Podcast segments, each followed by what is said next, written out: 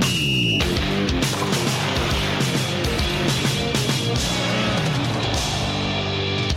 Arvon Radio Play-kuuntelija, oletko valmis matkalle maailman ympäri? Meisterit ruotii KHL ja NHL välisen kuilun. Meisterit kertoo, mikä ihmeen liiga on Ebel ja Del Liiga. Ruotsissa aurinko paistaa, mutta onko se vaarassa laskea? Onko Sveitsi ajanut Suomen ohi? Ketkä ovat Euroopan parhaat maalivahdit? Näitä ja monia muita kysymyksiä yhteistyössä Cafe Piknikin kanssa selvittelee minä, Teppo Laakso. Ja minä, Julius Sorjonen. Ja mehän olemme Sporttimeisterit.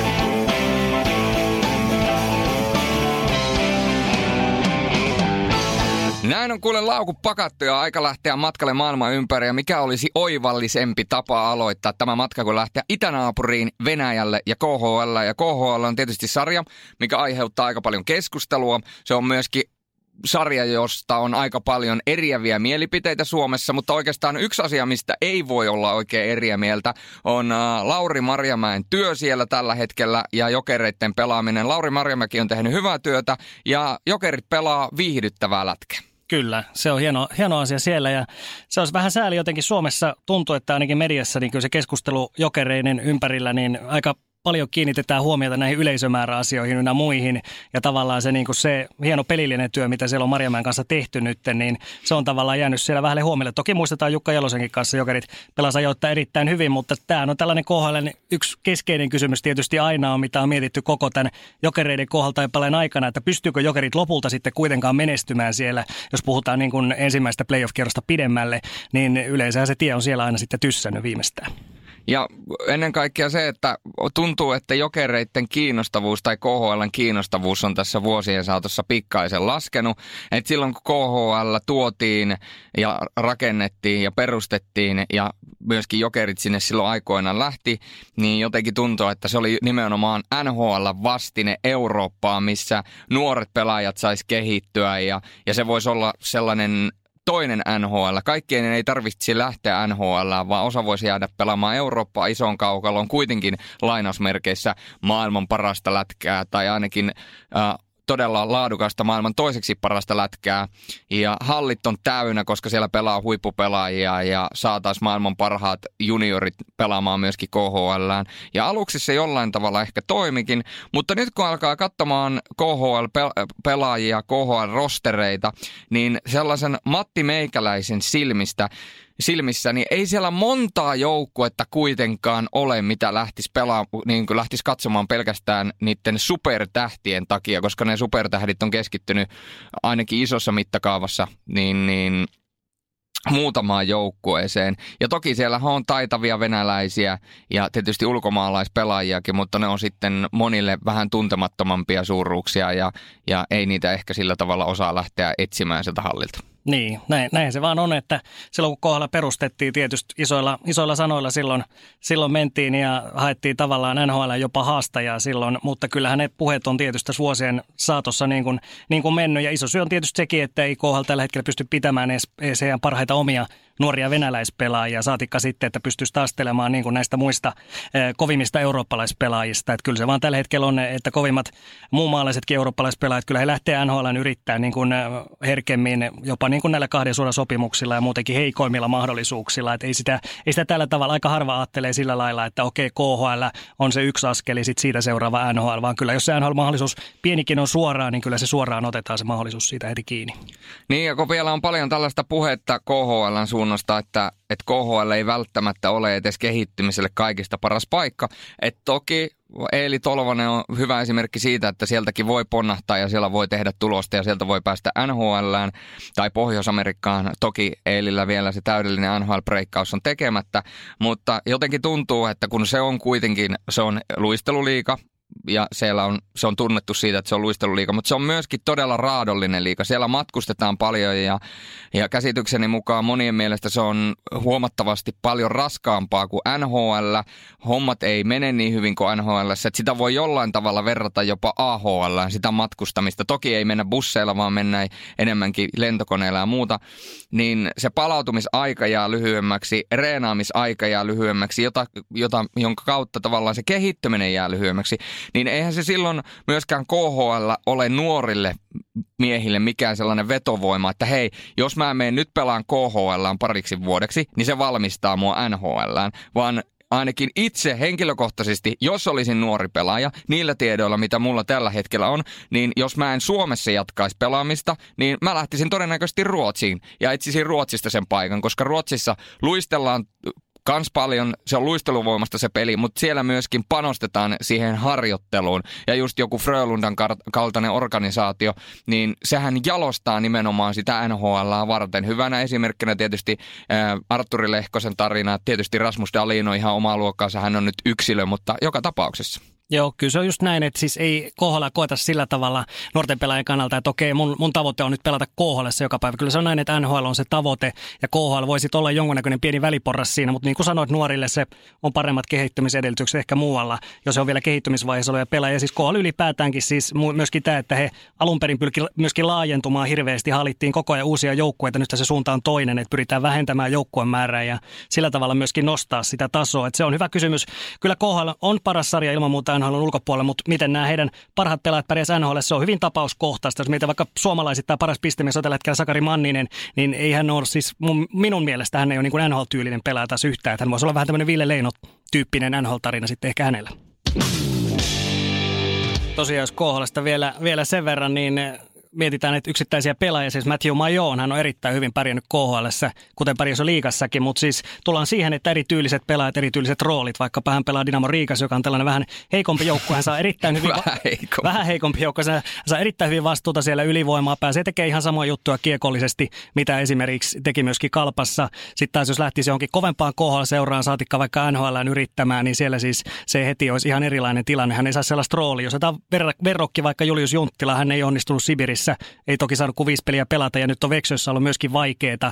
Eli se on siis ihan, ihan siitä pelaajatyypistä ja siitä roolista kiinni, minkä sä saat. Et, et ei kerro, niin, se ei kerro kaikkea siitä pelaajan oikeasta taitotasosta.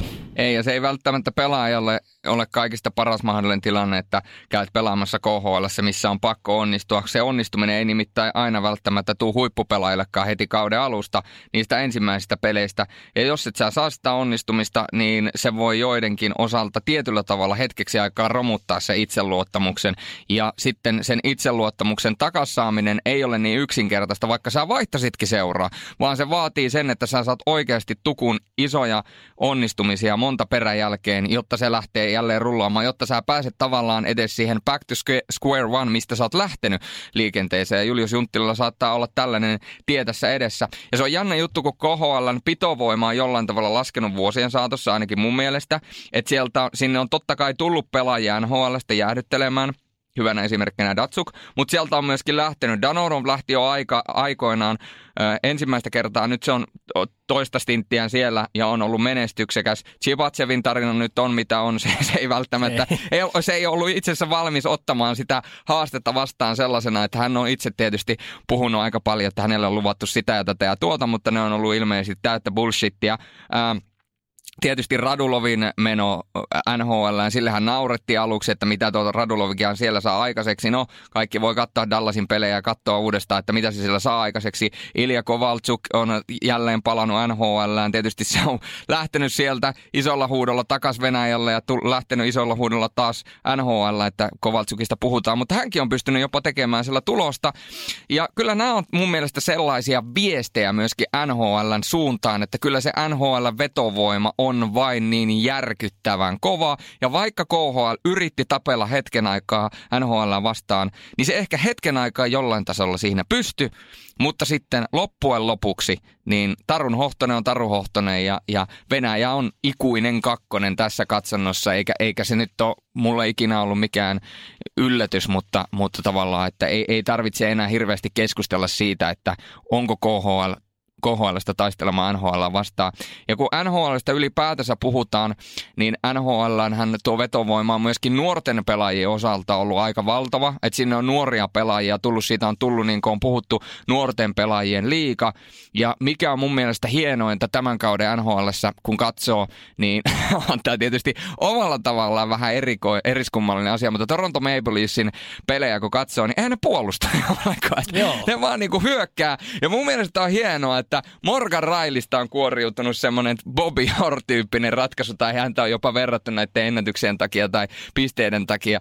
Ja, ja tota, välillä kun katsoo, niin kyllähän Morgan Raili on omassa päässä aivan kiskalla, mutta tota, kun tehdä, lähtökohta on se, että tehdään Jumalan kautta enemmän maaleja kuin vastustaja, niin sitten se näyttää tuolta, se on viihdyttävää ja, ja sitten pitää miettiä, että sieltä vielä puuttuu William Nylanderin kaltainen tähti ja, ja, tuota, ja tietysti Nylanderin kannalta voi olla, että hän löytää itsensä vielä jostain Sveitsistä, Sveitsistä tai jostain muusta NHL-seurasta, että en, en ainakaan näe minkä takia ähm, Toronton kannattisi ikinä maksaa sellaisia summia William Nylanderille, kuin mitä William Nylander niiltä pyytää, koska kuten Mäkin, Mäkisen Anttikin totesi yhdessä podcastissa, vai oliko, vai oliko Yle Urheiluilta vai mikä olikaan, että, että jos Nylander pyytää jotain, niin Marner pyytää vielä enemmän ja sitten Matthews pyytää vielä enemmän. Ja nyt kun ne otti sen tavareisin sinne, niin niillä muutenkin, kun ni, no, noita sopimuksia loppuu, niin niillä suomeksi sanottuna, anteeksi, että käytä rumaa kieltä, mutta paska osuu tuulettimeen kohta cap ja muiden kanssa kanssa. Niin jos mm. ne Nylanderin sinne siellä pitää, niin se se koko pakka mun mielestä leveää ja mun, mun mielestä siellä on vähän muutenkin se Marlon sopimus ja kaikki muu, niin, niin ei, ei näytä hirveän hyvältä, joten ehkä se Nylanderin aika Torontossa on ohi. Niin, ei, ei häntä varmaan tällä hetkellä siellä tarvita, mutta toi oli hieno, mitä sanoit nuorista pelaajista. Siis nuoret pelaat pelaa tällä tavalla, mutta se on hienoa myöskin, että ei saa tällä hetkellä mahdollisuuksia siihen, että kyllähän hän olisi myöskin valmentajakunta on tässä vähän vaihtunut. Siellä on ollut vähän sukupolven vaihdosta ja alkaa tulee näitä nuoria. Nythän on ollut myös yliopistosarjasta otettu valmentajia NHL entistä enemmän ja, ja se niin kuin näkyy siinä, että sielläkin on menty tähän modernimpaan tyyliin, tyyliin oikeastaan koko ajan. Siis suomalaisittain, tämähän on ollut ihan mahtava alkukausi tällä hetkellä. Tätä lähetystä kun tehdään, Mikko Rantanen on siellä jaetulla pistepörssi kärkipaikalla ja Parkkovi on siinä ihan tuntumassa, että siis kyllä tämä suomalaisittain on mennyt valtavan hyvin tämä alkukausi. On, ja mun mielestä yksi iloisin juttu on myöskin se, että tuon William Nylanderin tilanteen takia Kasperi Kapanen sai mahdollisuuden ja se on, hän on tehnyt läpimurron, niin kuin täydellisen läpimurron näyttänyt mihin hän pystyy. Olkoonkin niin, että on pelannut jonkun Matthewsin kanssa ja muuta, mutta, mutta se, että on näyttänyt sen, että pystyy tekemään myöskin pisteitä ja olemaan vaarallinen hyökkäyssuuntaan ja on tehnyt tietysti ää, m- niin kuin alivoiman maaleja esimerkiksi. On alivoimalla tosi hyvä monikäyttöinen pelaa. Mun mielestä paljon monipuolinen kuin esimerkiksi William Nylander, joka taas tekee tästä William Nylander paljon mielenkiintoisemman. Ja sitten tietysti se, että Aho on ollut taas aivan jäätävä. Sebastian Aho Barkov Floridan kapteenina oikeastaan parantanut vielä viime kaudesta. Ja tietysti se, että rankkari spesialistina jatkaa sitä samaa, voisi sanoa, dominointia.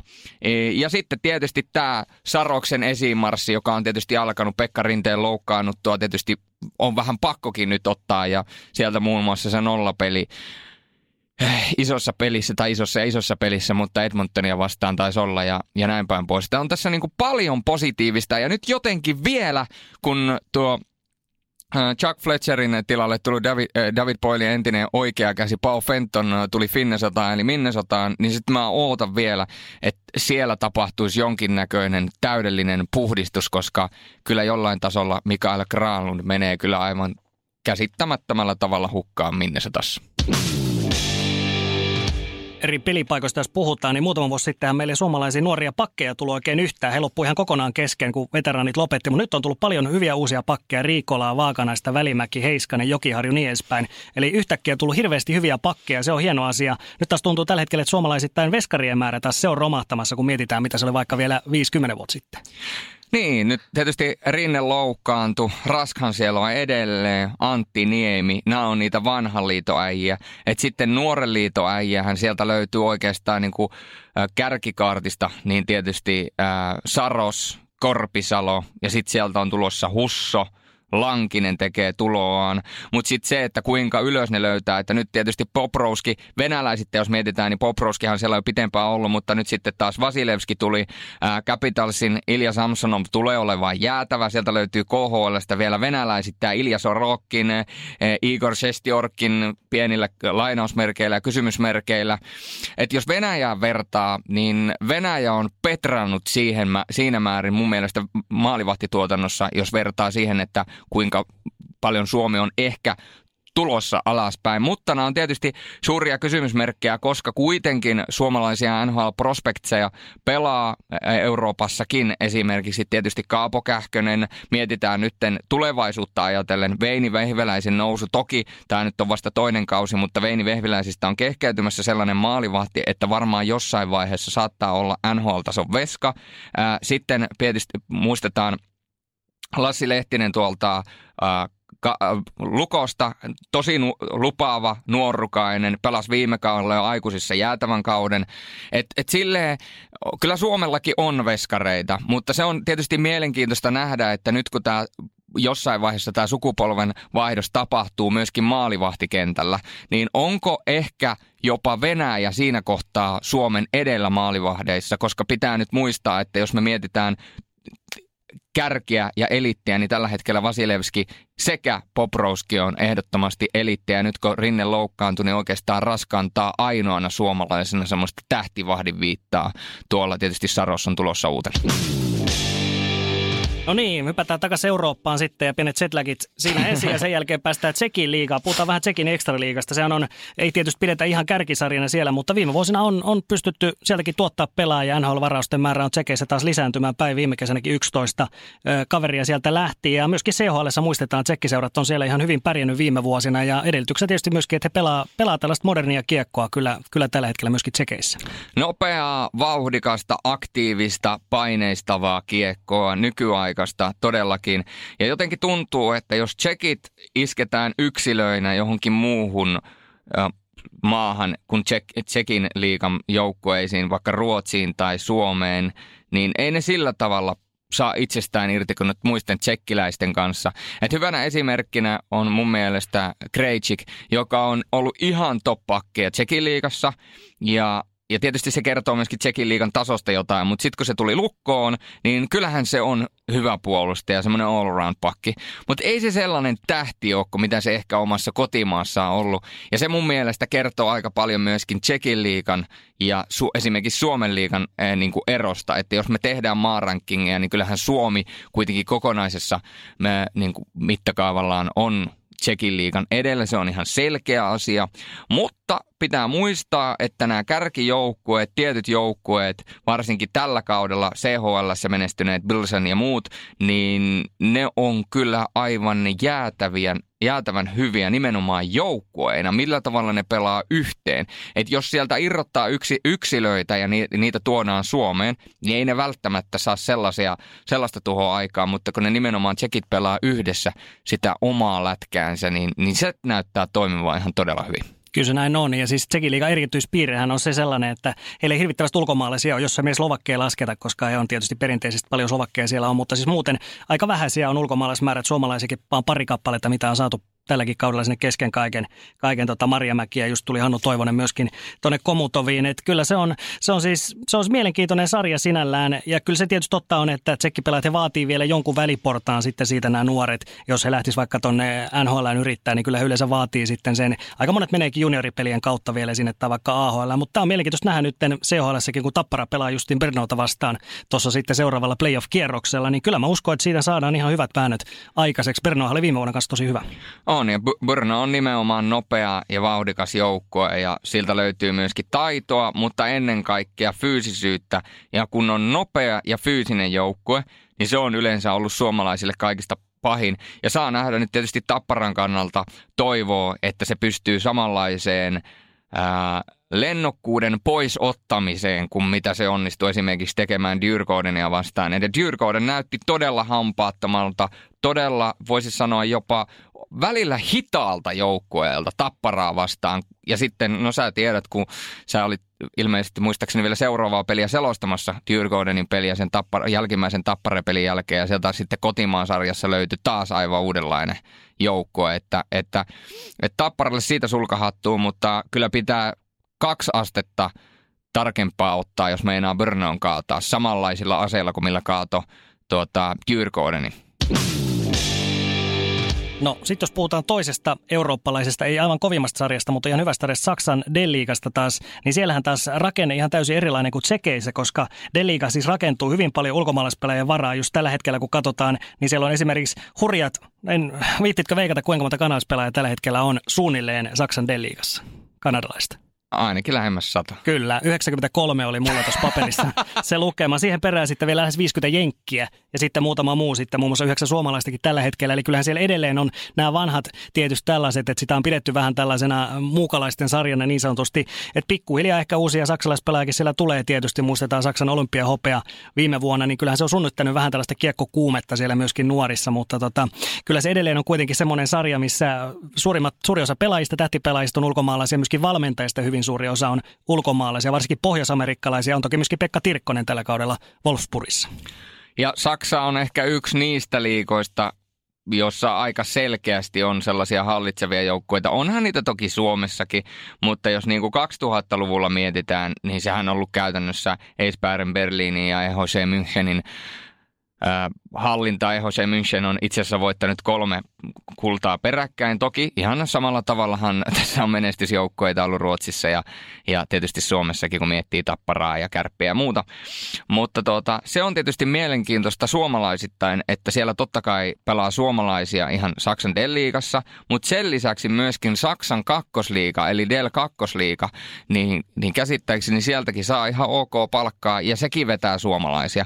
Et sielläkin tällä kaudella on pelannut seitsemän suomalaista. Et siellä on pelannut muun muassa Sami Plunkvist, joka on tietysti tullut tutuksi myöskin plussista, mutta sportista. Sitten Roope Ranta ja sitten tietysti itselle tuttu Juuso Rajala, joka pelasi KKssa. Niin, niin myöskin Saksan toiseksi korkein sarjataso on vetänyt suomalaisia.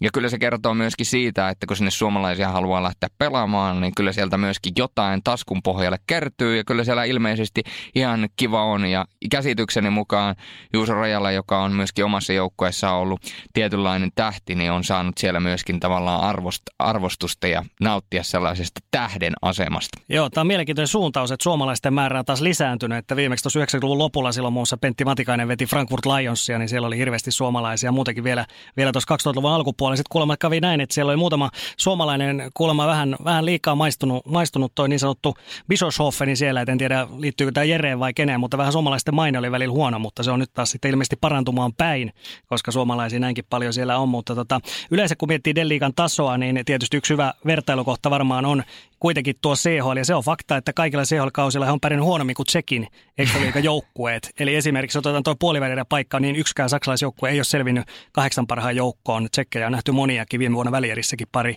ja sitä edellisellä kaudella. Että siis kyllä se edelleen, edelleen tuntuu, että Saksassa voi olla, että se liittyy tähän, tähän pelityylilliseen asiaan myöskin. Että kyllähän se pelityyli on vähän semmoinen jossain määrin vanhahtavampi, koska siellä on, on näitä poisamerikkalaisia. Ja nyt en puhu siis tällaista nyky, nykyaikaista modernista NHL-jääkiekosta, vaan ehkä semmoista vähän vanhanaikaista, voisiko sanoa räiskimistä. Ja Saksan, saksalaiset NHL-pelaajat, niin nehän on tietyllä tavalla ollut viime vuosina aika kortilla. Et Leon Draisaitl nyt on omalta osaltaan kantanut sitä ää, omaa korttaan kekoon ja tietysti siellä on ollut topia riidereitä ja muita edelleenkin, mutta, mutta jollain tasolla saksalaisten NHL-pelaajien tuotanto on kyllä – se ei ole oikeastaan koskaan varmaan ollut mitenkään hirvittävän hyvällä tasolla.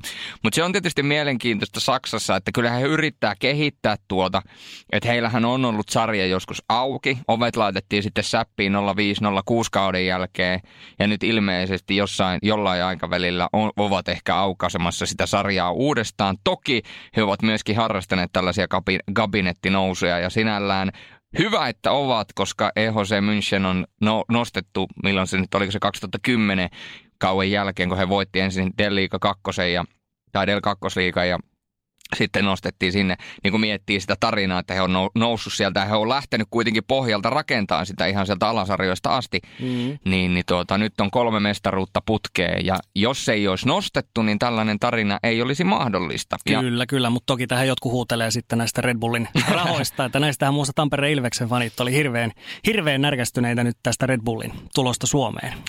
Joo, tietysti se suurin pelkokuva on se, että jos Red Bull, tai siis kun tuli Suomeen, niin jotkut ovat sanoneet, että Red Bull ostaa aina koko putiikin, että he ei tule vain hakemaan pelkkää kypärää. Niin onko siinä se riski, että nyt kun esimerkiksi Espoota yritetään ajaa takaisin suomalaiselle kiekkokartalle nimenomaan pääsarjatasolla, ettei siellä vaan nyt, kun Salonojalta on rahat loppunut kesken ja muuta, niin, niin nyt sitten tulee iso paha Red Bull ja tulee kohta Red Bull Espoo. Espoo antaa siivet. no hyvä, hyvä, jos joku antaa sille Espoolle siivet. Mä olisin ihan iloinen siitä. Helsinki-Vantaa siirretään Espooseen ja tulee Helsinki-Espoo. Ruotsissa on muuten legendaarinen tämmöinen Division 1-seura kuin Arlanda Vinksi. Eli se on siinä lentoaseman vieressä. Voi, todennäköisesti Joo. on. Ja Venäjällä on myös Soviet Vinksi, eli Kryl ja Sovjetov. Mutta Saksan, Saksan Delliiga, se vetää ja siellä on tietysti pelannut tällä kaudella todella nimekkäitäkin suomalaisia. Että tietysti ää, Tommi Huhtala, Joonas Lehtivuori, Vili Sopainen, Koistinen ja niin päin pois. Joten kyllä, kyllä sinne vetoa on. Puhutaan Ebeliigasta sitten vielä. Siellä itävaltalaisjohtoinen liiga, mutta tietysti siellä myöskin Italiasta, Unkarista muun muassa joukkoita mukana ja Erste Bankin mukaan on toi sarjan nimi. Siellä myöskin taso on nousu ilman muuta suomalaispelaajakin kymmenkunta tällä kaudella ja CHL Polsaan on menestynyt erittäin hyvin tällä kaudella. Polsano on heidän lippulaivansa ja oikeastaan tuo tuote on sinällään erokas, että aikoinaan kun se on pistetty pystyyn, nythän pari vuotta sitten pistettiin pystyyn Alppiliiga tukemaan sitä, joka on vähän niin kuin Ebeliikan mestis.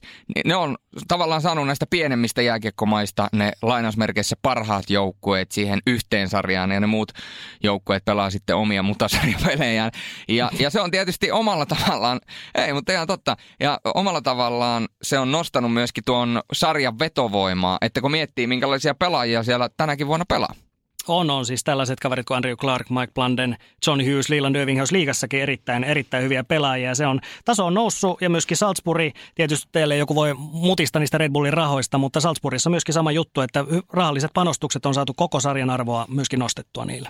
On ja yksi semmoinen tärkeä seura Ebeliikan kannalta Lynch, niin siellä on pelannut Korilokkia, Draganumisevic ja Brian LeBleu. No Brian LeBleu nyt on vähän sellainen, saattaa olla iänkaikkinen tällainen äh, Ebeliika-tähti, mutta Kari Lokki ja Dragan Umisevits on myöskin käynyt näyttäytymässä liigassa, että ei siellä nyt pelkästään ihan turhia jätkiä pelaa, että tavallaan tämä ajatus siitä, että mitä suomalaiselle jääkiekolle on tapahtunut, kun me hävitään jo italialaisellekin joukkueelle Bolsanalle, niin ei Bolsano kuitenkaan mikään ihan pupisakki ole. Ei, ei todellakaan ole. Että kyllä se on, kertoo siitä, että siellä Keski-Euroopassa myöskin kyllä sieltä tullaan kovaa ja, ja se täytyy olla vain heidän kanssa myös tulevina vuosina hereillä jos tietysti jos kokonaisuutta ajattelee, niin tietysti ei vielä esimerkiksi Sveitsin NLA-tasolla ole, jos miettii. Sveitsistä tälläkin kaudella neljä joukkoa, hienosti CHL pääsi tuohon pudotuspelin vaiheeseen. Evelistä Bolsaan on kuitenkin se ainoa, että kyllähän siinä se kertoo tästä taso, tasosta vielä, että Sveitsi on tällä hetkellä jo aivan siis Euroopan johtavia sarjoja. Valitettavasti mennyt myöskin tuossa maarankingissa Suomeen ohi ja se tietysti aiheuttaa päävaivaa ja kun mietitään sveitsiläisiä joukkueita, sveitsiläistä sarjaa, niin kyllä se omalla tavallaan myöskin puskee niitä pelaajia eteenpäin. Että tuo Sveitsin sarja on ehdottomasti kaikista eurooppalaisista sarjoista varmaan se raadollisin sarja. Että joko sä taistelet pytystä, tai sitten sä taistelet tippumista vastaan. Ja se on mun mielestä myöskin sellainen, mikä lisää mielenkiintoa joka vuosi siellä. Ö, on tietysti omalla tavallaan raskasta niille pelaajille, mutta se lisää mielenkiintoa. Ö, se lisää myöskin kilpailu viettiä ja myöskin tavallaan paineen sietokykyä, kun sä joudut joka vuosi käymään sen saman ruljanssin läpi, että joko sä pelaat pytystä tai sitten sä pelaat siitä tippumisesta, ja jos sä pelaat tippumisesta, niin sekö se vasta kasvattaakin. Kyllä, kyllä. Ja siis jos, jos haluaa tiivistää, että jotenkin voisi melkein väittää, että se on urheilullisin, urheilullisin sarja näistä kaikista, koska turhia, tavallaan tarpeettomia pelejä on kaikista vähiten, koska jokaisella pelillä on hirveä merkitys, koska ne sijoitukset voi tuossa olla tosiaan, että sä oot playoffeissa tai karsimassa, niin se on hirveä juttu. Mielenkiintoinen juttu, jos ennen tämän kauden alkuun puhuttiin näistä ulkomaalaisrajoituksista taas, mikä Sveitsissä on iso juttu myöskin, että tällä hetkellä on menty tuolla tiukalla neljän ulkomaalaisen rajalla ja sitä on nyt mietitty, nostettaisiko jopa kuuteen vielä vielä ei ole menty siihen läpi, mutta tämähän olisi tietysti iso muutos koko sitten NLAn rakenteelle, koska he pystyisivät entistä enemmän ottaa sitten kovia ulkomaalaispelaajia sinne, mikä taas vähentäisi sveitsiläispelaajien asemaa sarjassa. On, ja se olisi tietysti, jos tuo ulkomaalaispelaajan rajoitus olisi kutosessa, niin se myöskin olisi mahdollistanut monien pelaajien jatkamisen. Esimerkiksi hyvänä esimerkkinä Antti Erkijuntti, joka olisi halunnut Sveitsissä jatkaa viime kauden jälkeen, mutta hänen optiotaan ei käytetty, ja siihen liittyy nimenomaan myöskin nämä ulkomaalaisrajoitukset. Ja, ja tietysti Sveitsissä, niin 2010-luvulla, niin se on aika lailla ollut, siellä on aika selkeä nippu, joka taistelee mestaruudesta. Zürich, Bern, Davos, Lugano, Chuk, Friiburi ehkä ollut ja sitten tavallaan tämmöinen keskisarjan kautta menestyjän pomppi ja siinä välillä Geneve, Servet on ehkä jonkinnäköisessä limpossa. Toki on kaunis kaupunki ja hieno paikka, että varmaan senkin takia vetää, vetää hyviä pelaajia, mutta tota, mut, mut, kyllä mun mielestä toi sarjan rakenne Sveitsissä, niin se on, se on vain yksinkertaisesti, se on raadollinen, mutta mun mielestä se on paras, mitä tällä hetkellä on koko Euroopassa. Toki siellä on joukkueita, jotka pomppii ylös ja alas ja ylös ja alas, mutta sitten tapahtuu myöskin ihmeitä. Eli nyt historiallisen, historiallisesti tämä kausi alkoi ilman Kloottenia, joka on tietysti suomalaisittainkin semmoinen todella tuttu seura. Että edellisen kerran Klootten on pelannut NLPssä 62-63, jonka jälkeen se sitten nousi, kun pääsarja laajeni kymmeneen joukkueeseen. Ne pelaa nyt ilman Kloottenia siellä. Että se on vähän sama asia, kun yhtäkkiä liikakausi alkaisi ilman tapparaa. No, olisi, olisi se hurjaa kyllä, mutta siis ylipäätään Sveitsi siis hieno maa. Ulkomaalaista tulee mielellään, koska etäisyydet on pieniä. Se on siis miellyttävin sarja varmasti myöskin kaikista näistä eurooppalaisista. Ja se on hienoa myöskin suomalaisvalmentajat todella hyviä. Siellä on tällä hetkellä kärjessä Antti Törmäsen vetämä Biili ja perässä sitten Bernin, Karjalosen Berni siinä. Eli suomalainen valmennusosaaminen siellä myös todella kova. Ja mikä tietysti hienoa sveitsiläisten kannalta, niin tuntuu, että Sveitsin pääsarjassa on myöskin pelannut hyviä maalivahteja tässä. Ja sieltä on myöskin kehittynyt hyviä maalivahteja Euroopan, Euroopan tasolle. että tietysti sitten esimerkiksi Genonin ja esimerkiksi Elvis Merzlikinsin nousu, että he pääsisivät sieltä vielä kirkkaisimpiin valoihin. Ehkä Genonilla en näe välttämättä sitä mahdollisuutta niin vahvana kuin se on Merslikinssillä, mutta, mutta kokonaisvaltaisesti hyvä, hyvä sarja ja, ja varmasti sekin, että sinne pelaaja haluaa mennä Suomesta. Tietysti nyt valitettavasti Jani Lajun, Lajuselle tuli hätäleikkaus, oliko umpisuoli vai umpilisäke, mikä leikattiin ja, ja samaan seuraan tuli – Haapala. Mutta taas toisaalta sieltä myöskin halutaan suomalaisia pelaajia. Et silloin kun Jani Lajusta he olivat käyneet Lukano skauttaamassa, niin Craig Ireland oli silloin sanonut heidän urheilutoimen johtajalle, että voidaanko me tehdä molemmille suomalaisille sopimus. Että, että silloin tarttu Lajunen mukaan, nyt tarttu myöskin Haapala. Että, että kyllä mäkin suomalaisena pelaajana mielellään Sveitsiin menisin sen verran, mitä siitä on tieto. Arvoisa Radio Play kuuntelija, meistereiden matalalentoon pyörä, pyörähtänyt maailman ympäri ja nyt olemme laskeutuneet kauniiseen länsinaapuriimme Ruotsiin, tai tietysti riippuu, että mihin päin Ruotsi laskeutuu. Mutta seuraavaksi sitten käsittelyssä SHL, mikä on tietysti toiselle meistereille, meistereistä, eli Tepolle erittäin, erittäin läheinen sarja. No on, on viime vuosina tullut hyvin läheiseksi ja tietysti Ruotsissa varmaan se isoin puheenaihe kannattaa tähän heti alkuun ottaa. Eli siellähän siis fanit on SHL Hokialsvenskanin fanit on yhdistänyt voimia ja siellä on ollut kovia, kovia mielenilmauksia, on ollut banderollia, on ollut yhteiskirjettä, kaikkea tällaista. Ja se, minkä takia fanit siellä protestoi, niin SHL-organisaatiota kohtaan, koska siellä on, on taustassa, taustalla vähän suunniteltu tällaista, mietitty jopa tota sarjan sulkemista, se on ollut siellä esillä. Ja lisäksi sitten tällaista myöskin, että kavennettaisiin näitä lisenssiehtoja, mikä tarkoittaa sitä, että urheilulliset nousut Hokialsvenskan joukkoille olisi tulevaisuudessa entistä vaikeampia. Ja, ja nämä on saanut fanit todella siellä takajaloille ja nämä johti jopa siis SHLn toimitusjohtaja Jörgen Lindgren, hän sai potkut viime viikolla näiden johdosta, koska hän ei ole pystynyt hallitsemaan tätä tilannetta. Eli siellä ensinnäkin faneilla on hyvin paljon valtaa, mutta tässä puhutaan hyvin samanlaista asioista myöskin kuin täällä Suomessa, missä sarja on suljettu. Niin nyt fanit juuri täällä protestoi sitä vastaan, että ei tehtäisi tavallaan samaa virhettä, mitä Suomessa on tehty. No, ruotsalaiset on tässä määrin fiksuja. Tietysti edelleen se miekka, se on kaksiteräinen ja tässä on kaksi eri näkökantaa tässä on, tällä kortilla on kaksi puolta, mutta mä näkisin sen, että, että Suomessahan se virhe on tehty siinä vaiheessa, kun tätä sarja tai sarjan joukkueen määrää on nostettu. Et siellä on kolme joukkuetta voisi ottaa pois. Sieltä voisi ottaa melkein viisi joukkuettakin pois, niin se olisi, niin kuin, se olisi niin kuin Sveitsin mallissa jo melkein sitten. Mutta tota, no ei ehkä viittä, mutta ainakin se kolme. Niin Ruotsissa kuitenkin, vaikka tämä sarja järjestelmä on kovan syynin alla ja mietitään, mitä pitäisi tehdä ja mitä ei kannattaisi tehdä, niin kuitenkin ruotsalaisittain se pelityyli, pelisysteemi, nuorten pelaajien valmennus, nuorten pelaajien valmennus ennen kaikkea NHL varten on niin kuin todella laadukasta. Koska jos nyt ollaan ihan rehellisiä, niin eihän kukaan, tai en sano, että ei kukaan, mutta harva juniori, joka alkaa pelaamaan jääkiekkoa, niin ajattelee asiaa sillä tavalla, että nyt kun ollaan pelaamaan jääkiekkoa, niin joku päivä, joku kaunis päivä mä lähden sitten tästä Saksaan pelaamaan, tai mä lähden Venäjälle pelaamaan, tai mä lähden Sveitsiin pelaamaan. Vaan kyllä se kaikkien absoluuttinen unelma ja tähtäin melkeinpä poikkeuksetta on NHL. Ja silloin kun pelaajia harjoitetaan, pelaajia valmistetaan ja pelataan tietynlaista, opetetaan tietynlaisia juttuja niin teknisesti ää, ja myöskin taktisesti, mutta ennen kaikkea myöskin fyysisesti, kun puhutaan luistelusta ja voimasta ja muusta, niin kyllähän se kaiken tähtäin on aina NHL. Ja Ruotsissa se on aikoinaan ymmärretty erittäin hyvin ja se tietynlainen muutos, mikä siinä peliidentiteettissä on tehty, niin sehän on alkanut valmistamaan yhä enemmän ja enemmän ja enemmän valmiimpia pelaajia NHLään. Ja sehän on kuitenkin se tärkein asia ruotsalaisenkin jääkiekon osalta. Ja sen jälkeen, nyt kun he on sen saanut kuntoon, niin mun mielestä pitäisi olla aika itsestäänselvyys ja jopa selviö, että he myöskin selviytyy oman pääsarjansa hyvinvoinnista.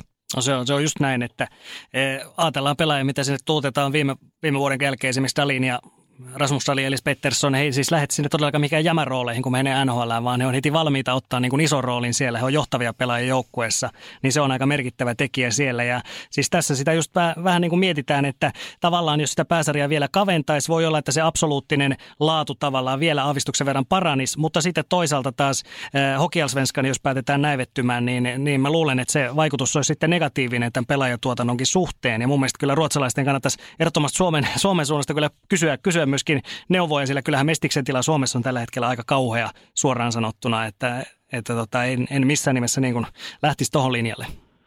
Ja koko suomalaisen jääkiekkoilun, jääkiekkoilun nimenomaan sarjaporrastilanne niin vaatii nyt pikaista ja kovaa ravistelua, mutta ei mennä siihen. Mutta se, että jos Ruotsissa, kun mietitään SHL ja niitä pelaajia, niin kyllähän tietysti sellainenkin asia on ruotsalaisissa jääkiekkoilijoissa ollut viime kausina havaittavissa, että siellä myöskin pelaa todella paljon lainapelaajia nimenomaan Pohjois-Amerikasta. Ja jotenkin tuntuu, en tiedä tätä faktaksi, mutta jotenkin tuntuu, että NHL-seuroillakin on aika lailla tiedossa se, että jos mietitään suomalaista pelaajaa, niin ehkä mieluummin pidettäisiin se Pohjois-Amerikassa ja pidettäisiin se AHL tai junioriliikoissa, missä hän kehittyy kohti NHL. Mutta sitten taas ruotsalaisten pelaajien osalta tuntuu, että lähes poikkeuksetta pelaaja, joka ei ole vielä valmis NHLään, oli se sitten kuka tahansa, olisi sitten 18-vuotias nuorukainen tai 22-vuotias pelaaja, niin nähdään todella hyvänä vaihtoehtona se, että no, lähetetään takaisin kotia kasvamaan Ruotsiin, että kyllä he siellä sitten homma hoitaa ja sitten vuosi kaksi niin he ovat valmiita pelaajia.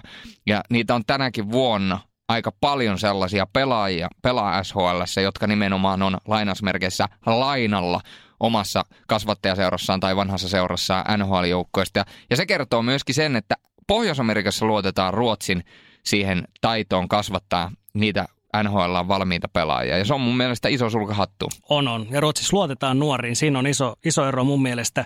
Otetaan ihan puhdas esimerkkitapaus. Bryneesillä loukkaantumisia puolustajissa. Mitä tekee Brynees? 17-vuotias Viktor Söderström pelannut aivan huikeasti. Mitä tekee vaikka Tappara, vaikka ei edes ole hirveästi loukkaantumisia. Otetaan sinne Elias Felt, 37-vuotias ruotsalainen. Annettiin todella paljon posia tuonne länsinaapuriin ja Ruotsiin, mutta pitää tietysti sanoa, että henkilökohtaisesti itsellä nousi jollain tavalla vähän niskavillat pystyyn ja sellaiset kuvitteelliset tuntosarvet pystyyn.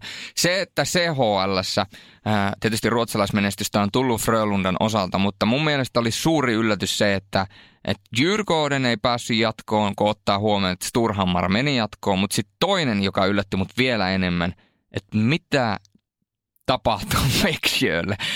Ja tuo on mun mielestä sellainen asia, mikä, mistä mä olisin siellä päin huolissani kuitenkin. No joo, siis pelillisesti ei voi puhua hirveästi, koska se oli selkeä asennepuolen ongelma molemmilla – ja Veksöllä tietysti muutenkin on alkukausi ollut vaikea, mutta siis Djurgården, sillä oli ihan valtava ero saman viikon peleissä, mitä Djurgården pelasi Tapparaa vastaan ja sitten SHL taas, että se oli ihan täysin eri joukkue. Ja, ja jos lähdettiin siitä kotiottelussa Tapparaa vastaan, että siellä niin kuin normaalisti huuvet, joka heillä on se ylimääräinen, ylimääräisen edun tuo heille vielä valtavan hieno kotiareena, niin nyt siellä oli niin kuin kourallinen väkeä, niin kyllä se latistaa, se on, se on sellainen latistaja heti alkuun. Ja Tappara hienosti käytti se momentumissa siinä ja jatko samaa sitten myöskin kotipelissä ja Djurgårdenilla sitä latausta ei löytynyt mistään, että, että nämä on tällaisia tällaisia asioita välillä.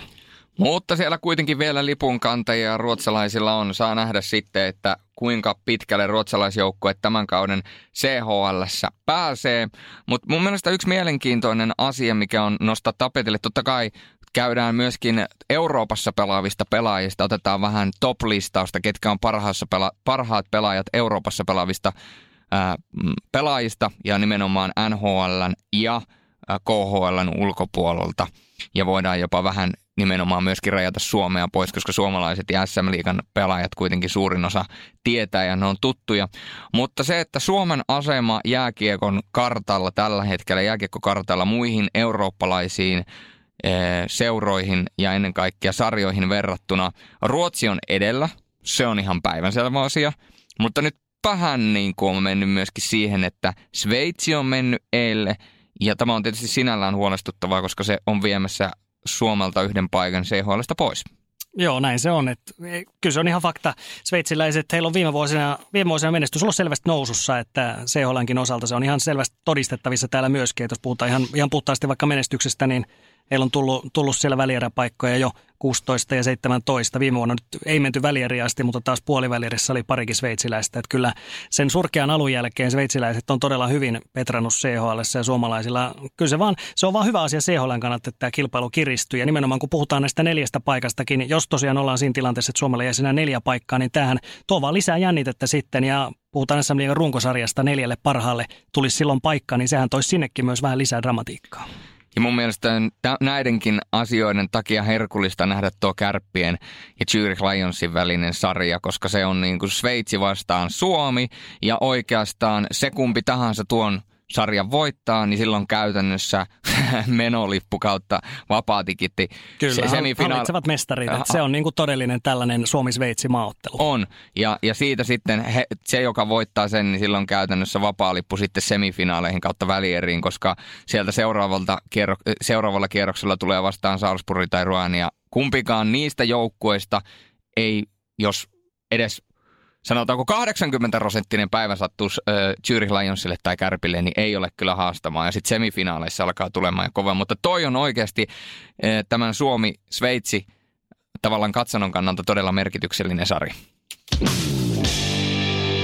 No niin, maailmanmatkan päätteeksi voitaisiin vähän Euroopasta vielä listailla kovimpia pelaajia täällä meidän mielestä, jotka pelaa NHL ja KHL ulkopuolella. Niin ilman muuta, jos veskareista aloitetaan, niin kyllähän Luganossa, niin kuin on nähty, Elvis on Elvis. Myöskin Latvian maajoukkueessa erittäin hyvä. Bernin Genoni myöskin erittäin vakuuttava Sveitsin MM-joukkue Ruotsista pari maalivahtia, ehkä Adam Reideborn, Oscar Alsefelt on tällaisia, joilla voisi olla tulevaisuutta jopa siellä Pohjois-Amerikan kaukalossa.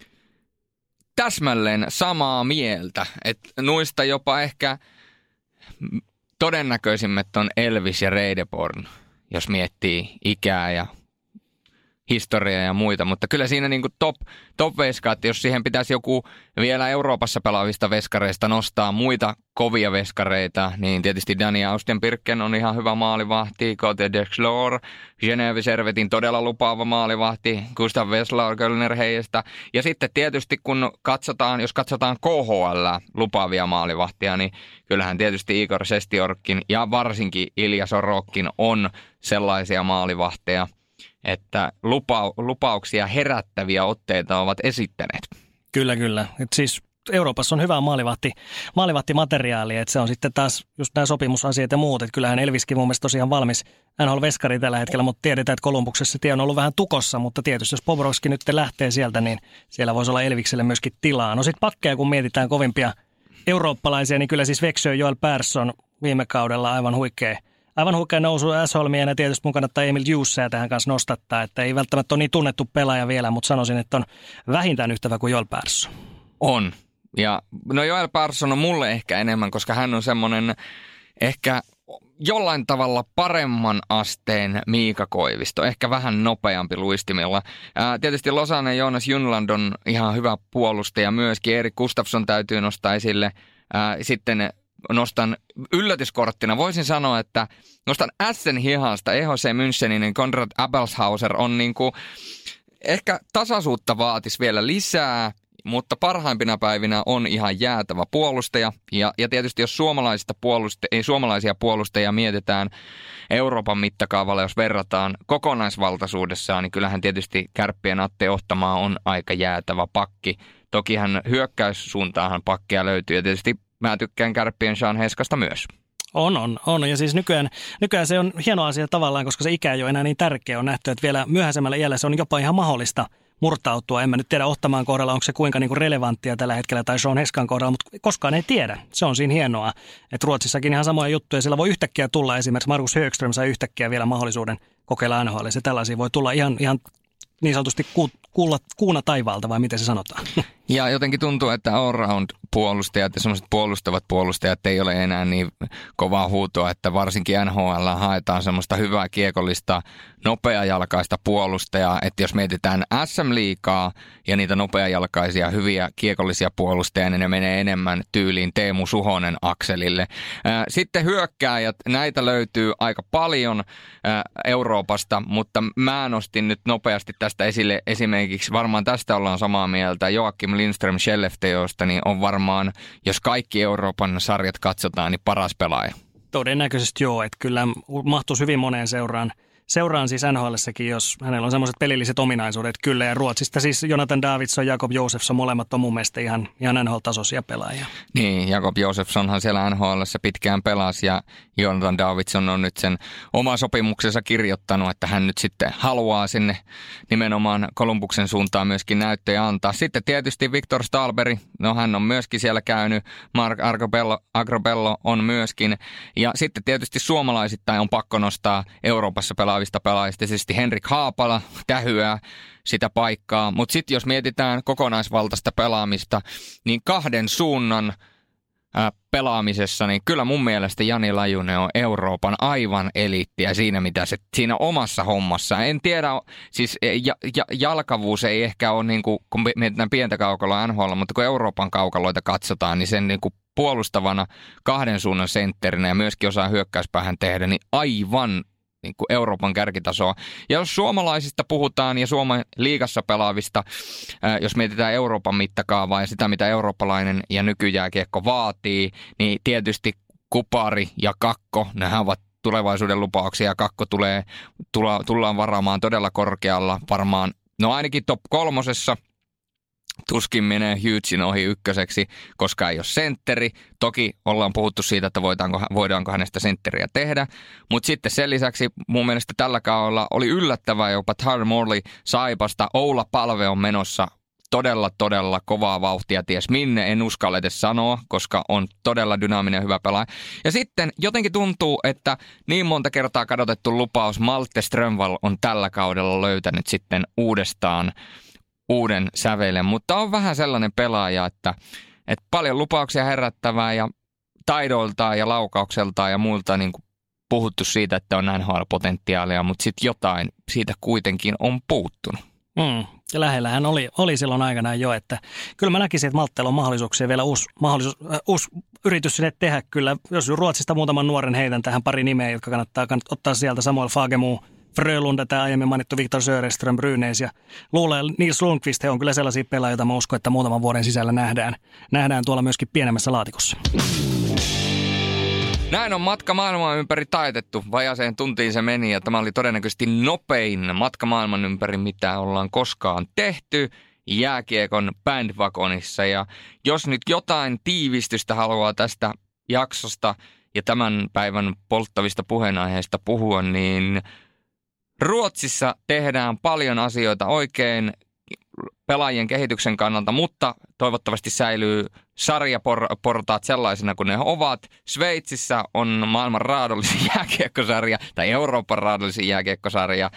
Ää, Ebel tekee tuloaan ja, ja voisi sanoa, että KHL on tipahtanut junasta, mihin ei oikeastaan koskaan noussutkaan. Niin, heidän täytyy tyytyä siihen nykytasoon ja siis Tsekki ehkä vähän nousussa siellä, Saksa, no siinä ja siinä. Toivotaan, että nousee vielä, mutta Suomen kannattaa liikan olla kyllä niin kuin tarkkana tässä näin kehityskulkujen kanssa. Ja kyllä niin kuin nämä CHL-tuloksetkin indikoi sitä, että ei, ei täällä nyt kaikki ihan täydellisesti tällä hetkellä ole, kuten vaikka tämä Jyp Lugano-sarja kertoi, niin sveitsiläiset oli parempia näissä peleissä. Ja CHLstä vielä ehkä sellainen pieni nostatus tähän, että siis että ylipäätään kansainvälinen taso nousussa peräti yhdeksästä eri maasta nähdään nyt joukkueita tuossa 16 parhaan pudotuspelivaiheessa, se on uusi ennätys.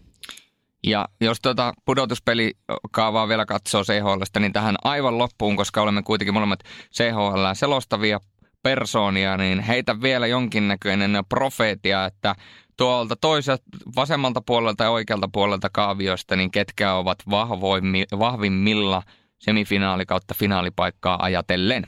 Kyllä mä haistelen, että Kärpät Frölunda todennäköisesti on, on se, koska tiedetään, että molemmat nämä joukkueet panostaa isosti tähän ja noin vastustajat tuossa matkalla kummallakaan ei ole sellaisia mahdottomia, niin kyllä mä heittäisin tällaisen finaaliparin meille helmikuulle. Tuo oli aivan loistava. Mä olin vähän niin kuin sitä mieltä, että Kärpät Juuri Lions, se kumpi tuon homma vie, niin menee loppuun asti. Ja jollain tasolla mä haluan heittää kapuloita rattaisiin tuolta Frölundan puolelta, niin äh, jos ei Shelefteo kompastu toisella kierroksella Bilsoniin, niin pystyy pistämään kyllä semifinaaleissa kenet vaan alle.